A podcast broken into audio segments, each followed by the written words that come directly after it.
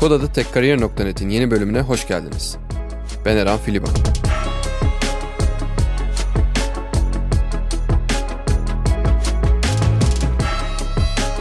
Oyun sektöründe ülke ve ekosistem olarak global bir lider olduğumuz aşikar.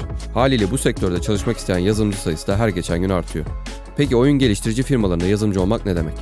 Ekosistemin en eski ve en başarılarından Kafa Topu oyununun yaratıcısı, İzmir merkezli Masamo firmasının CTO'su Mustafa Köse ile tam da bu konuyu konuşuyoruz. Mustafa hangi teknolojileri kullandıklarını, şirketin içerisindeki farklı rolleri ve bu kişilerden ne beklediklerini, oyun geliştirmenin keyifli ve zor yanlarını bizimle paylaştı. Bu alana girmek isteyenlerin kaçırmaması gereken bir bölüm oldu. Keyifli dinlemeler.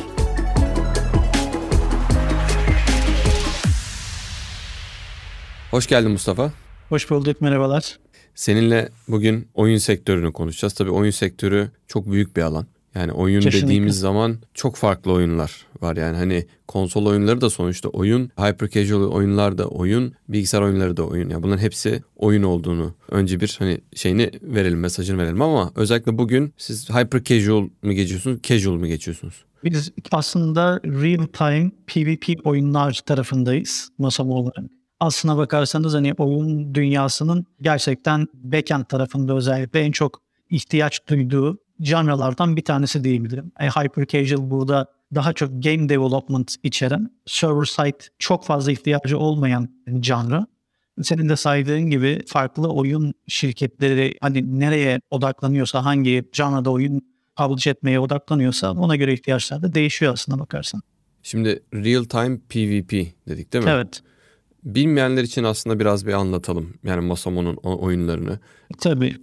Şöyle ki Masamo olarak şu an iki tane oyunumuz var. Fakat bir de farklılaşma dönemindeyiz. Biraz bizde de yenilenme süreci başladı.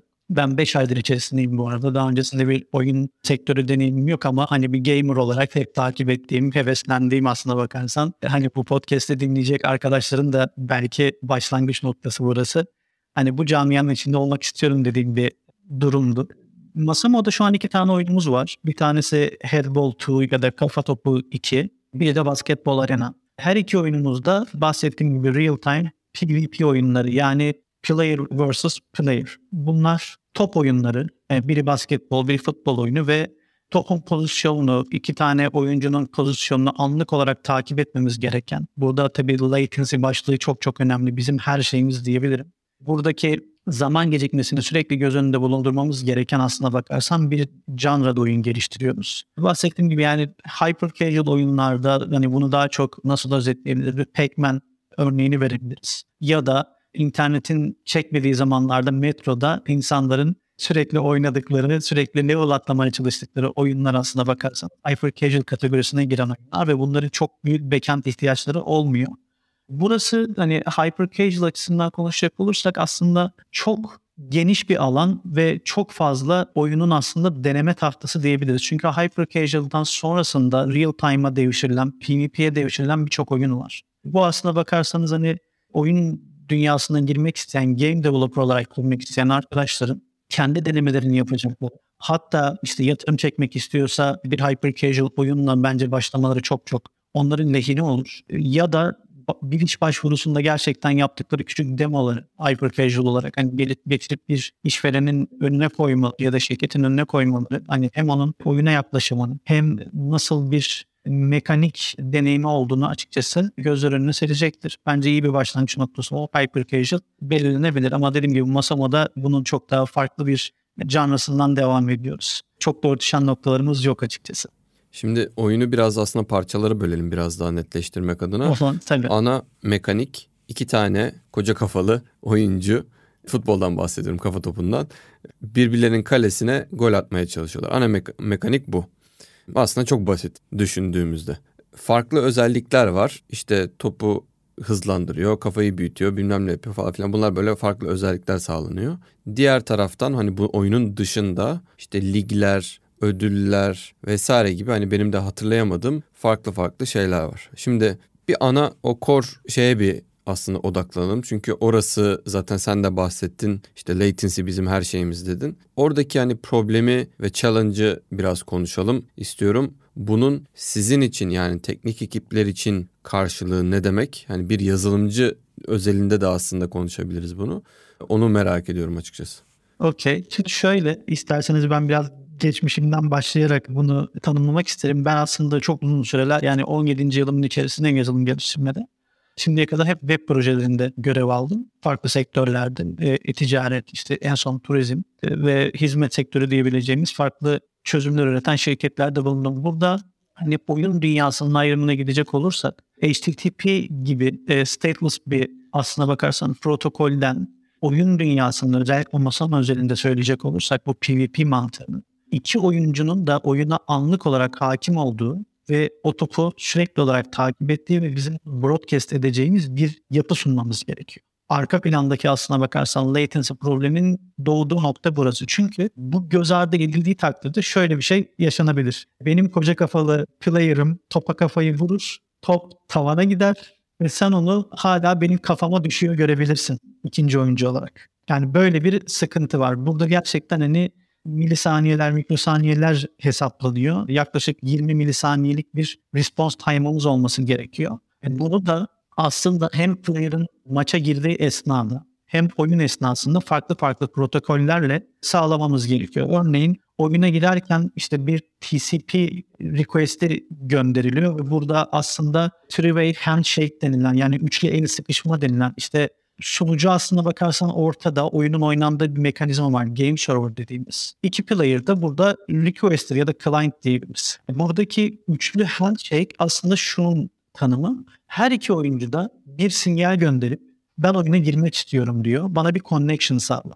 Game server bunları bir ACK sinyaliyle okey ben seni kabul ettim biz artık en sıkıştık. Sen artık bu skopta oyunu oynayabilirsin gibi bir token üretiyor diyebiliriz kabaca. Sonrasında UDP protokolünden oyunun bahsettiğim işte iki player'ın konumu ve topun konumu sürekli hesaplanarak ve sürekli aslına bakarsan takip edilerek iki oyuncunun da ekranına broadcast olarak yayılıyor. Yani burada zaman gecikmesi dediğim gibi aslında her şey. Çünkü topa vurdum senin kalene gelene kadar senin zıplayıp o topu karşılaman gerekiyor. Ve buradaki zaman gecikmesi seni top çoktan kaleye girdikten sonra zıplatabilir. Yani böyle aslına bakarsan durumlar var. Ve bu da aslında oyun dünyasında hani korkulan da bir alan. Çünkü birçok oyun şirketi daha hyper casual oyunlar, casual oyunlarla ortaya çıkıp sonrasında hani bir yatırım turunu tamamladıktan sonra belki başka challenge'lara girmek üzere böyle bir yola gidiyor. Çünkü buranın learning curve de gerçekten çok yüksek. Çünkü bir game developer gözünden bakacak olursak aslında burada atıyorum bir hyper casual oyun geliştirecek işte swerving dediğim işte kaydırma ya da dragging, e, tapping gibi birçok mekanik var, oyun mekaniği. Bunlar ama client'ın aslında kendi ortamında anlık tepkiler yaratmak için aldığı aksiyonlar ve bunlar client side etkileri bir zaman sonra uzaktaki server'a taşıyıp bu bahsettiğim protokol bağlantısından sonra karşılıklı oyuna dönüştürme sürecine giriyor. Hani game developer şunu söyleyebilir. Hani benim sorumluluğum değil. Ben zaten paketi gönderdim. Oyun nasıl oynanırsa oynansın diye bakabileceği bir durum değil. O nedenle de iki yönden bakan aslına bakarsan hani developerlar bizim için çok kıymetli. Hani burada aslında tam olarak bir şeyden bahsetmiyorum. Yani işte backend, frontend ayrımı %100 olmalı mı olmamalı mı konusunu hiç açmak bile istemiyorum. Ama en azından hani server side'de neler dönüyor? Bir game developer bir paketi nasıl göndermeli, cevabını nasıl almalı? Aslında bunları hesaplayabiliyor olması lazım. Şeyden bahsettin. Buradaki learning curve dedin. Oradan da aslında şeyi soracağım. Şimdi learning curve diyorsan demek ki yani kimse bu bilgileri bilerek gelmiyor belki de. Tabii. Yani öyle bir beklenti de olmuyor. Bir de hani şeyi de düşünelim yani bu Masamo'nun ilk çıktığı günleri zaten çok zor bir problemle başlamışlar. Yani hani oyunun ana mekaniğinde gerçekten çok büyük bir challenge var çözülmesi gereken teknik anlamda.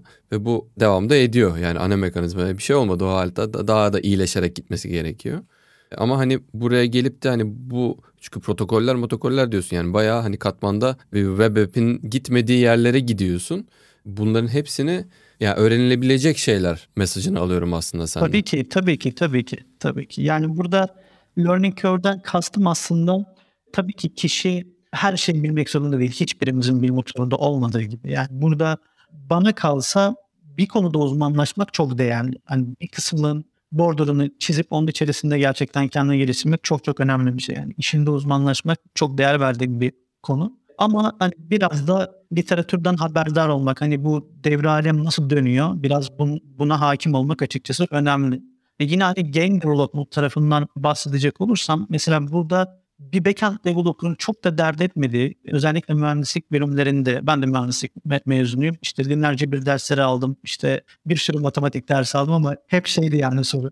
Ya bunu gerçek hayatta nerede kullanacağım? Ya işte gerçekten bunun kullanıldığı noktalardan bir tanesi oyun dünyası. Hani burada bir game developer'ın gerçekten iyi matematik bilmesi kendisine ciddi artı yazdırabiliyor. Çünkü hani burada bir game engine yazmıyoruz. Bu sıfırdan yazılması gereken bir şey değil. Hani bugün hani en meşhur oyunlarda bile atıyorum Shadow of Mordor resmen Assassin motorunu kullanıyor gibi gibi durumlar var. Fakat oyun özelinde geliştirilmesi gereken fiziksel bir durum olduğunda bu sefer bu matematik devreye giriyor. Yani burada gerçekten oturup bir top nasıl süzülmeli, potaya girdiğinde o pota nasıl hareket etmeli, smaç bastığında pota nasıl eğilmeli. Yani bunların her birinin sonuç olarak bir game engine'de karşılığı yok. Yani game developer tarafında bu böyle.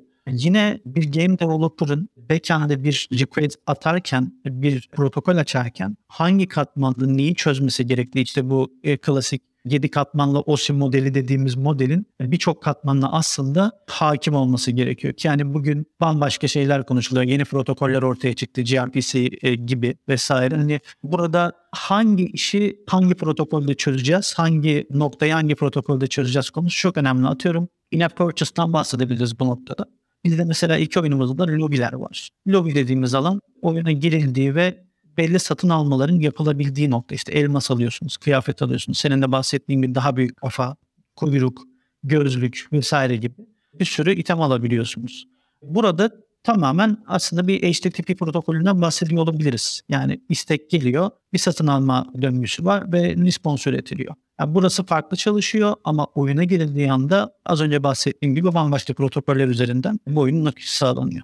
Peki biraz da şey girelim yani ekibin içerisindeki rollere ve ayrımlara girelim. Şimdi yazılım ekibinden bahsediyorum şu anda sadece. Ne gibi roller var yazılım takımında? Şimdi şöyle isterseniz bir genel yapıdan bahsedeyim size. Çünkü oyun sektörü içerisinde çalışmak çok farklı disiplinden insanların bir araya geldiği ve birlikte aslında bakarsanız bir hedefe koştuğunuz bir yapı. Birçok geliştirme ortamı için ya da birçok sektör için bu zaten konuşulabilir ama oyun sektöründe developer ayrımı da gerçekten çok keskin çizgilerle ayrılmış bir nokta. Dediğim gibi game developer'ın bakış açısıyla backend developer'ın bakış açısı çok çok farklı ama hani içerideki pozisyonlara gelecek olursak aslında yine bir yazılım ekip kurgusu var. Yani her ekibin bir team lead'i. Bu lead'in altında senior düzeyden işte junior hatta stajyer arkadaşlarımıza kadar bir takım var. Yani farklı pozisyonlar var researcher ya da architect tarafı bizde çok sabit değil. Masamon'un dediğim gibi bir kabuk değişim süreci var şu günlerde. Burada artık oyun bazlı düşünmekten ziyade altyapıya yatırım yapıp birden fazla oyunu çok daha hızlı publish edebileceğimiz bir yapıya bürünmeye çalışıyoruz. Burada da yine dediğim gibi bir architect rolü gerekiyor proje bazlı olarak. Ama bir, bir projenin arkitekti olan arkadaş mevcut oyunlardan birine dönüp senior developer olarak yine kod geliştirmeye devam edebiliyor. Böyle aslında bakarsan tam bir flat yapımız var. Hani flat yapı ne demek diye yani soracak olabilir arkadaşlar. Bu biraz hani bir mix gibi görünse de hani flat düz bir organizasyon yapısı, liderler ve bunların arasında küçük yönetim seviyelerinin belirlendiği aslında bir yapı. Ama bu yönetim seviyesi bazen hiç yok duruma göre hiç yok. Bunları tamamen ortadan kaldırabiliyoruz. Yani pair yapabildiğimiz yani junior senior ayrımı yapmadan hadi gel oturup bu kodu beraber yazalım ya da işte bak bunu bu şekilde geliştirmelisin gibi sürekli bilgi akışının devam ettiği buradaki learning curve'ı da aslına bakarsan azaltmak için belli işte çözümler uyguluyoruz. Ama ekiplerde şöyle bir ayrım var. Game developer ekipleri var. Backend ekipleri var ve DevOps ekipleri var. Dediğim gibi bunlarda da pozisyonlar yani leadler, developerlar, işte zaman zaman ortaya çıkan architect ya da researcher arkadaşlar olarak ayrılabilir. O rollerin üzerinden biraz geçebilir miyiz? Game developer ne yapar, backend ne yapar, DevOps ne yapar gibi? Tabii ki, tabii ki. Yani game developer bizde biraz şöyle bir yaklaşım var. Hani şirket içerisinde de game developer'lara biraz daha böyle işte mahallenin janti çocukları, iyi çocukları gözüyle bakımı. Backend ise öyle el yüzü kirli, çok karanlık yerlerde uğraşan arkadaşlar gözüyle bakılıyor. Yani backend dünyası şirketin geneline uzak bir kavram. Dediğim gibi oyun dünyası çünkü çok farklı bir kültür içeriyor. Özellikle product tarafında Bizim productlarımız bugüne kadar hiç çalışmadığım seviyede işe hakim ve konuya resmen kendine adamış insanlar. Yani hepsi gamer, çok ciddi oyun geçmişleri var ve çok farklı düşünüyorlar. Bir game designer'la nasıl çalışılacağını biliyorlar. Bir game developer'dan nasıl bir iş teslim alabileceklerini biliyorlar. Bu işin tanımını yapabiliyorlar. Şimdi bu insanlarla çalışmak için tabii biraz farklı kafalarda olmak lazım. O nedenle dediğim gibi yani game developer'lar daha böyle janti arkadaşlarımız. Çünkü hep bu insanlarla komünikasyon halindeler. Ve kendi biz kendi içimizde hallediyoruz gibi bir yapımız var. Bir game developer ne yapar? Bir game developer aslına bakarsan yani senin mevcut device'ında dokunabildiğin her türlü işte oyunun senaryosunu, işte butonunu, ekranlarını, bahsettiğim lobiyi,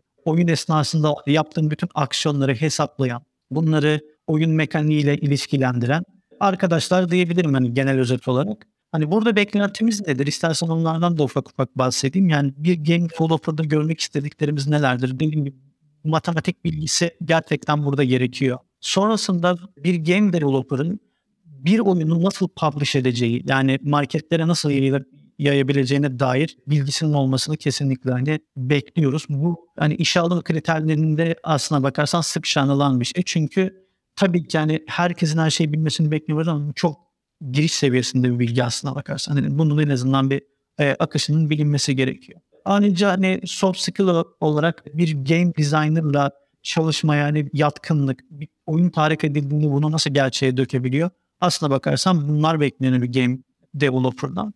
Ve bizim için özel konuşacak olursak hani bir senior developer'ın eğer Coco Studio X ekiplerine dahil olacaksa şu an iki ayrım var. Biri Unity takımı, biri Coco Studio X takımı tabii ki hani geliştireceği oyunun hangi framework'ı kullandığına bağlı olarak işte C++ bilgisi ya da C Sharp bilgisi bekliyoruz. Unity tarafında kesinlikle Unity 3D diye bir olgu var. Yani ondan haberdar olmasını bekliyoruz. Ve bu arkadaşlar dediğim gibi hani bizim oyunda dokunabildiğimiz ön yüzün tamamını kurgulayan arkadaşlar diyebilirim.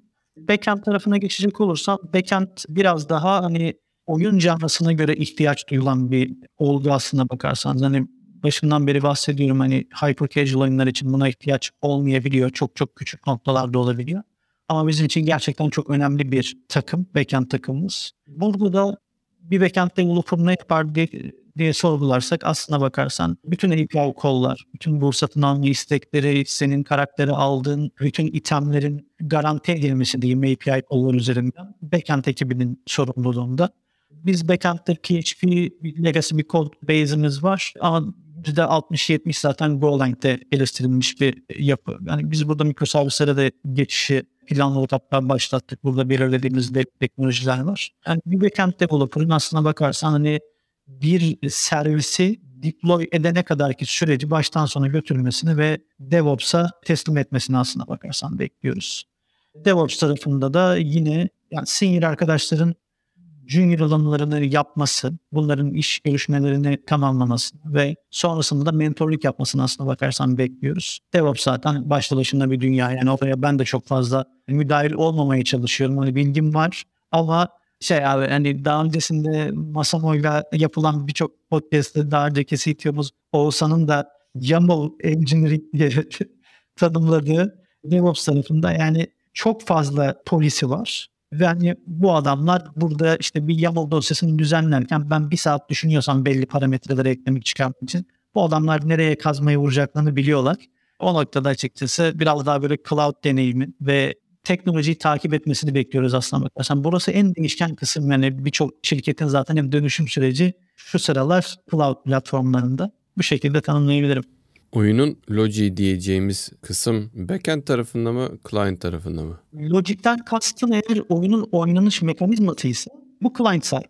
Ama bazı noktalar yine backend'e teslim atıyorum game server dediğimiz nokta tamamen oyunu oynatan aslına bakarsan server ki bu e, hazır bir şey değil. Biz bunu Go ile geliştirdik ve herhangi bir işte cloud platformunda herhangi bir container'da çalıştırabildiğin aslına bakarsan bir binary diyebiliriz buna Burada dediğim gibi oyunun oynanış süresince geçen bütün aksiyonlar aslına bakarsan buranın sorumluluğu. Burada bir lojik var ama genel oyun kurgusu yani ben neye tıklarsam ne olur konusu tamamen client side diyebiliriz. Biraz bahsettin ama genel olarak hangi teknolojileri kullanıyorsunuz? Bir böyle bir liste yapsak nasıl olur? Yani client tarafında dediğim gibi şu an iki tane framework kullanıyoruz. Bir tanesi Coco Studio X. Bu zaten var olan mevcut oyunlarımızın geliştirildiği framework aslına bakarsan. Burada Coco Studio X'in çok hızlı bir geliştirme ilgisi kalmadı açıkçası. O nedenle artık Unity'ye geçiş planımız var ki başlattık bu süreci. Prototiplemelerde vesairelerde tamamen Unity'ye geçmiş durumdayız. Burada C++'la geliştirme yapıyor arkadaşlarımız. Çoğu Unity'de zaten biliyor. Çünkü bir game developer'ın gerçekten hani burada learning curve'ünün yüksek olmasının sebebi şu. Bu camia çok hızlı, çok aktif bir camia ve bir haftada bile 10 bin tane 20 bin tane oyun publish edilebiliyor. İşte Çin gibi bir gerçek var karşımızda. Kore gibi bir gerçek var. Çok hızlı hyper casual publish ediyorlar. Ve bambaşka canlılar doğabiliyor. Yani sub canlı denilen bir olgu var. İşte iki tane canlının birleştirilmesi ya da bambaşka bir oyun mekaniğinin geliştirilmesiyle ilgili durumlar bunlar. Bunları takipte kalmak bir taraftan teknolojinin de peşine düşmek demek. Daha çok game developer arkadaşlar iki tarafa da hakim bizde dediğim gibi Unity ve Cocos DX ve işte C++ versus C Sharp diyebiliriz bu noktada. Öyle bir kullandığımız teknoloji olarak. Arka tarafa geçecek olursak dediğim gibi Golang kullanıyoruz. Burada bir framework ya da bir web framework kullanma lüksümüz yok. Bahsettiğim latency problemlerinden dolayı biz sürekli şeyin peşindeyiz. İşte fast HTTP mi hızlı yoksa Gin mi daha iyi burada tepkiler veriyor gibi böyle sürekli bir benchmark durumumuz var aslında bakarsan. Sonrasında yok ya Max'la yazıp devam edelim kararları çıkabiliyor. İçeride Rust var bazı noktalarda. Çok ciddi yük alan bazı servisler Rust'a dönüştürülmüş daha öncesinde ki ben de bu durumdan memnunum. Belli noktalarda Go'nun latency'ye etki eden işte garbage collector'ın pause time'ları ya da işte mutex lock'larının aşılma süreçleri aslına bakarsan tamamen oyunun oynanış anını etki eden unsurlar. Bu noktalarda yine Rust çözümümüz var. PHP tarafı şu an için onun konfigürasyona bakarsan idare ettiğimiz admin panellerimizin yazıldığı, belli bir API layer'ının olduğu ama bunlar da yine servislere dönüştürülüyor bugünlerde. Bir tek scope'umuz var diyebilirim. DevOps tarafına geçecek olursak şu an dediğim gibi bir mikroservis dönüşüm sürecimiz var. Burada tamamen artık cloud operasyonlara taşıyoruz. Zaten hani AWS'teydik fakat hani EC2 instance'larda aslında bakarsan hani serve ediyorduk servislerimizi. Şu an yani Kubernetes geçişi var çünkü orada bir network probleminden dolayı aslına bakarsan oyun camiası hep uzak kaldı e, Kubernetes. En son gelişmelerde artık containerların virtual network'e bind olabildiği bir senaryo var ve biz de bunu deneyimlemek istiyoruz. Hani belli noktalar belki hani yine dışarıda kalabilir game server farklı instance'larda ayağa kaldırabiliriz fakat API layer'ında artık hani işleri buraya taşımak istiyoruz. Burada da Yine uyguladığımız bir teknoloji işte API Gateway paterni kullanarak aslına bakarsan burada bir süreçlendirmeye gittik. Buradaki tercihimiz de FreeCAD diye bir çözüm var. Linux Foundation'ın altına girmiş olan gayet becerikli bir API Gateway. Hani ne arıyorsak açıkçası cevap verebilen bayağı kompleks bir yapı ve bence çok da bilinmeyen, bence bilinmesi gereken çözümlerden bir tanesi bu. Hani eğer DevOps tarafında bir iş arayışına girecek ya da kendi e, deneyim kazanmak isteyen arkadaşlar varsa bence bu kısma ağırlık gösterebilirler. Çünkü artık bütün şirketler bir hani serverless demek istemiyorum. Hani orası biraz daha farklı bir kafa ama bir cloud platformuna kesinlikle işini emanet edip e, global olma yolunda gidiyor. Tabii serverless çözümleri için de hani araştırmalar yapabilirler. Burası da çok kıymetli bir alan ama şu an için en hype diyebileceğim nokta bir cloud operasyonu nasıl yönetiliyor? Mikroservisler nasıl real world'e indirgeliyor? Aslına bakarsanız bunu biraz bunların peşine düşebilirler diye özetleyebilirim. Bu alanla ilgilenen bir aday olduğunu düşün. Yani oyun seviyor, oyuncu ve burada çalışmak istiyor ve yazılımcı ama hangi patikadan ilerleyeceğini çok bilemiyor. Ona ne tavsiyen olur? Yani şöyle özellikle bizim ekibimizde public ortamlarda çok ciddi yani oyun geliştirme için destek sağlayan arkadaşlarımız var. Biraz böyle oyun dünyasının selebritilerinden birkaç kişiyle çalışıyoruz. Hani onları takip edebilirler. Tabii ki hani bir bilmiyorum günümüzde bir kaynak konuşmak ne kadar mantıklı. Hani YouTube gibi bir gerçek var önümüzde. Hani Hintli yazılımcılardan birçok şey öğrenebildiğimiz bugünlerde hani araştırmaya aslına bakarsanız şeyle başlayabilirler. Önce dediğim gibi kendi sınırlarını belirleyip ben nerede uzmanlaşmak istiyorum. Ve burada hani ufak tefek Google aramalarıyla zaten hani dizayn edilmiş bir pet var. Ama kesinlikle ve kesinlikle burada akşam geçmeleri gerekir. Yani bir oyunun nasıl geliştirileceğine dair milyonlarca sayfa dokümana erişebilirler ama hani ellerini kirletmeleri gerekecek. Dediğim gibi burada kendi basit oyunlarını hiç kimsenin be beğenmesini umursamadan yani ben 3 tane kareyi taç edip işte çapraz olarak patlatacağım gibi küçücük bir oyunla bile başlayabilirler. Hani bunu yapana kadar da çok fazla şey öğrenecekler. Sonrasında da dediğim gibi hani hangi alana yatırım yapmak istiyorlarsa çünkü hani başından beri konuşuyoruz farklı farklı canlılara eğilmiş şirketler var. Yani hyper casual oyun geliştirmek istiyorsa ki hani bu da zevkli bir alan bence. Gidip de hani böyle network layer'larının tırmalamasına çok da gerek yok açıkçası. Hani orada bir şeyleri öğreneceğim, orada da uzmanlaşacağım demelerine gerek yok. Burada dediğim gibi hedefin ne olduğu gerçekten çok net saptanmalı. E, backend tarafında açıkçası hani ben şimdiye kadar oyun dünyasında gelişmiş, yetişmiş bir backend developer'la tanışmadım. Daha çok backend developer'lar işte web developer'dan devşirme arkadaşlar.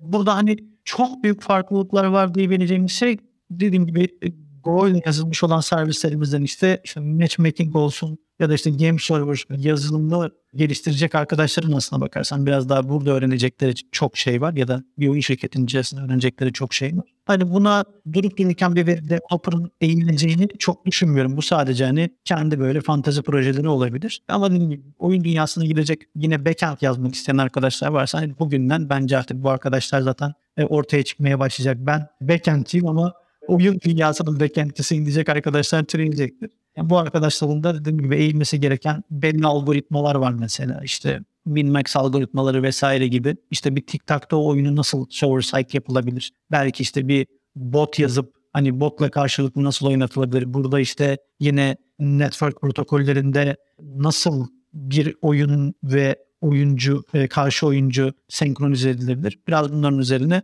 eğilebilirler ama dediğim gibi bu yine e, kendi sınırlarının içerisinde çok da dağılmadan yapmaları gereken bir şey. Çünkü bir girdiniz mi gerçekten çıkamıyorsunuz. Dediğim gibi ben 5 aydır e, Masamo'da görev alıyorum. Yani daha öncesinde hani oyunlarla alakalı bilgim var zannediyordum ama içeriye girince şey oldu ya çok başka bir dünyaymış.